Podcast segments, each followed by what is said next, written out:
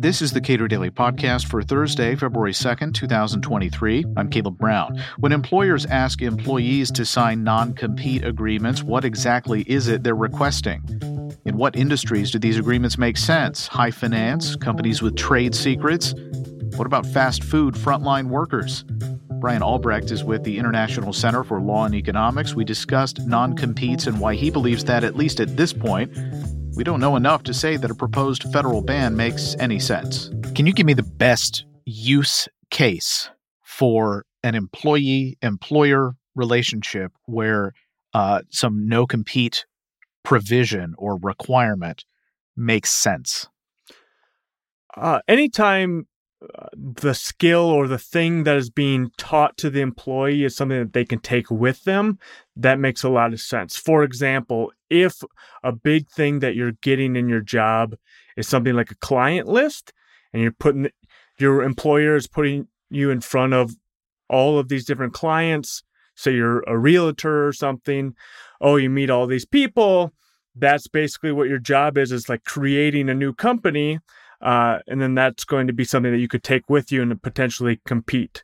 And so, in order to get you to, you know, commit to your current company and to not kind of up and run with all of these valuable assets that the company is giving you, then you sign a non compete to say, no, I'm not going to leave and go to the next realtor. I'm going to stick with you guys. Okay, but we have seen, and uh, what about financial services? A similar client list is a big one within financial services. You know, the company is going to put you in front of all their clients. They don't want you to up and run. Uh, medical services is another one. You know, you, you take a job at a, at a hospital, lots of people come in, oh, you up and leave and start a private practice that takes those customers with you. So I worked in broadcasting for many years, and it was well understood at least in television. I worked primarily in radio, but worked in TV for a little bit. It was well understood in television that if you had a contract as like a news anchor, as a personality on a, a, a local TV station, that you would sign a no compete for several months. There would be sort of an embargo of your face appearing on uh, another channel for uh, many months, several months, I think. And uh, I never understood exactly why, but it was, I think, in a sense, to protect the interests of the station, to not let you use their platform to become a notable personality in the community and then immediately go to another station and take that audience with you. So, in, your view, how legitimate is is that kind of a no compete? Well, I can't speak to uh, radio and TV specifically. I don't know the details of that industry, but conceptually, it makes a lot of sense to me. There, what you're taking with is not the client list; it is you know the implicit client list or the implicit people who know you which are the fans and so the company is worried that okay they're going to give you all this attention they want it to be associated with the you know the news station with the uh, television station whatever it is but in that process, it's impossible to disentangle it from you, the talent.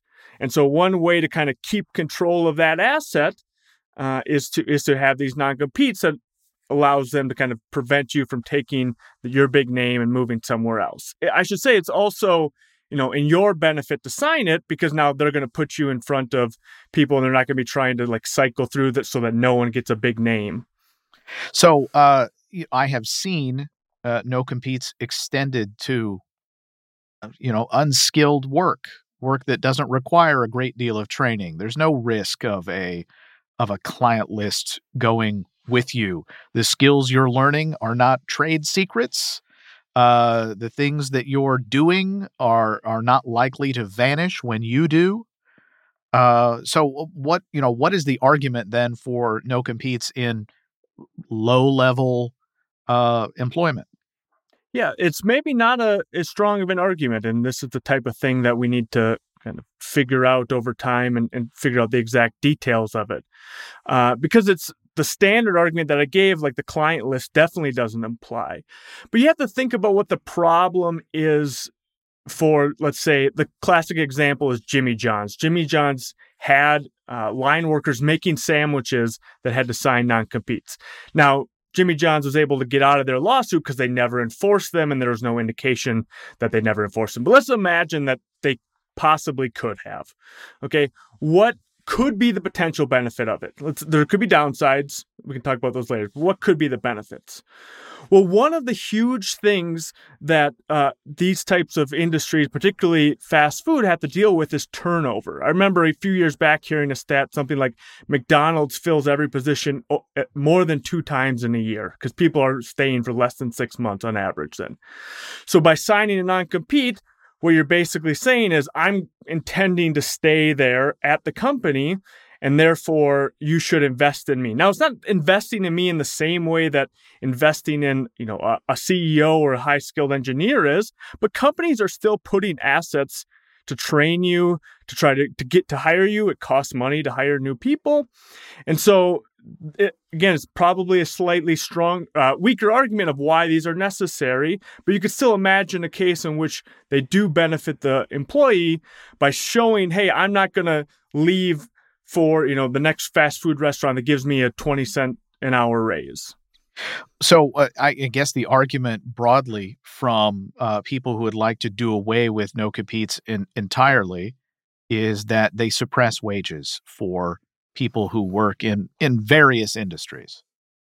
Yeah, so there's some evidence. Uh, the best evidence that we have coming out of 2008 ban in Oregon that wages are suppressed so wages rose more after the ban was removed, which implicitly means the ban was restricting wages, and that this effect was the largest on the lowest wage earners.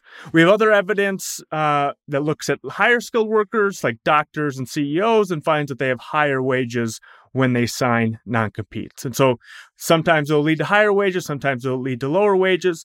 But it's not just about wages, it's about things like turnover. Like we want employees to get better jobs and be able to move to better situations.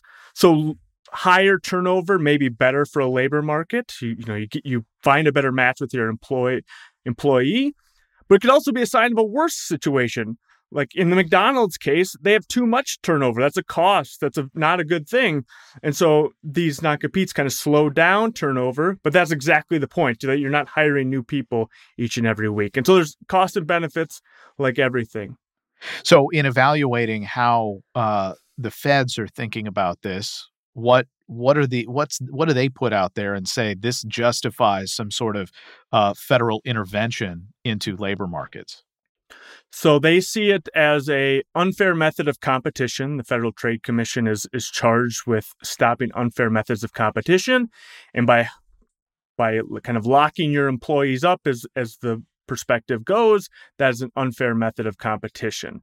Now they cite things like this two three percent number and extrapolate that to the whole economy and says, you know, some research says that when we uh, we ban non competes, wages rise by 3%.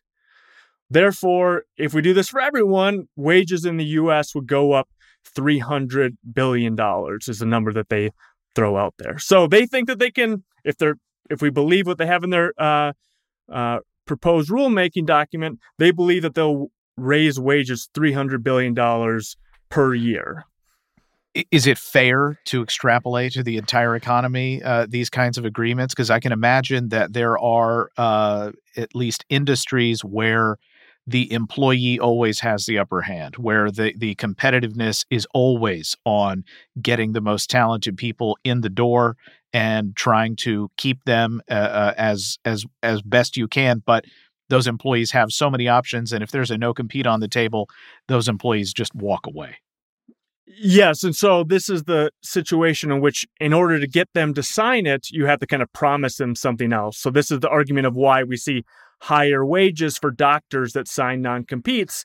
The idea is I'll get you to I'm a I'm a hospital, I'm looking to hire you, you will sign a non-compete if I pay you a little bit more. And then, you know, that process takes place over time. And so you have a higher trajectory through time as well. I think we should be really hesitant about extrapolating too much from the micro to the macro, even from the state level to the, the US economy. Uh, John List has this book called The Voltage Effect that just came out, talking about how when we scale up policies, the the effects greatly diminish. And he's usually looking at like from one firm to a bunch of firms. But I think we've found the same thing again and again. uh, when we scale up kind of from one state to another, these effects aren't as great as we we kind of hope they are. Both good and bad. You know, it's just it's just that there are lots of margins that people can adjust on, and so the effects are all kind of muted as we get bigger and bigger. So, what should be what's the correct policy here in your view? That's uh, something I'm very hesitant to suggest. Well, then, what are what are what are, what are you most concerned about being negative effects, and what are you most concerned about losing in terms of positive effects with this change? Yeah, I'm most concerned about. So there's kind of two two stages. One is this policy in and of itself, and then I think what it means for the FTC. So this policy in and of itself, I think we just don't know the effects of non-competes and the value that they're they're adding uh, as well as we would like. This is a relatively new field in terms of study. We're talking about 10 years of economic, serious economic research on non-competes. Uh, and, and some find beneficial effects, some find negative effects, and we just don't know kind of the ins and outs when they're helpful, when they're not. And so in a world where we don't know these things as well as I would like, I'm hesitant for a nationwide ban, especially something coming out of three commissioners in the FTC. I'm more in favor of, of kind of this learning by doing, each state, different judges kind of figuring out, oh, these are situations in which the benefits of the non compete exceed the costs. These are situations where it's reversed. And therefore, the court won't enforce these non competes against uh, low skilled workers, but they will allow non competes against CEOs. And so I'm really in favor of a uh, discovery process that kind of takes it takes longer. And that's one of the downsides of it. If we know for certain that, if I knew for certain that wages would go up $300 billion, like the FTC claims they will, I think that that effect would trump any concern I have. That is just such a large number. I'm just not as confident in our ability to know that. And so I trust more on the micro level, more on the individual employer employee level for them to find beneficial relationships instead of a policy that needs to affect everyone. And we've seen, at least in the last three years or so, some pretty wild swings in labor markets with how businesses are doing compensation, with uh, the various bennies that uh, businesses are trying to throw at employees. So maybe uh, one of the uh, silver linings of this awful pandemic will be a lot of new data to tell us uh, how labor markets respond to uh, these kinds of incentives. Absolutely. I mean, there's been a widespread concern for about 10 years or since the Great uh, Great Recession that the labor market is is slow, it's timid, unemployment was dropping slowly, and now since the COVID recession, that's completely reversed. Wages are, are rising rapidly, even more rapidly than inflation. Labor markets are tight. There's very few openings. Uh, employers are having a hard time finding employees, which means that people have good jobs and they're not just, you know, taking the first thing that comes along. And so we're in a very different labor market than we were, you know, definitely two years ago, but very different than we were 10 years ago. And guess what? All of the data we have is really from the 2008 to 2012, 2016 kind of period where everyone says labor markets are are sluggish. And so maybe who knows when labor markets are tight like they seem to be right now, these effects and the way that these non-competes are used are completely different. Again, I just don't know and no one knows because the studies on this are so recent. Brian Albrecht is chief economist at the International Center for Law and Economics. Subscribe to and rate the Cato Daily Podcast and follow us on Twitter at Cato Podcast.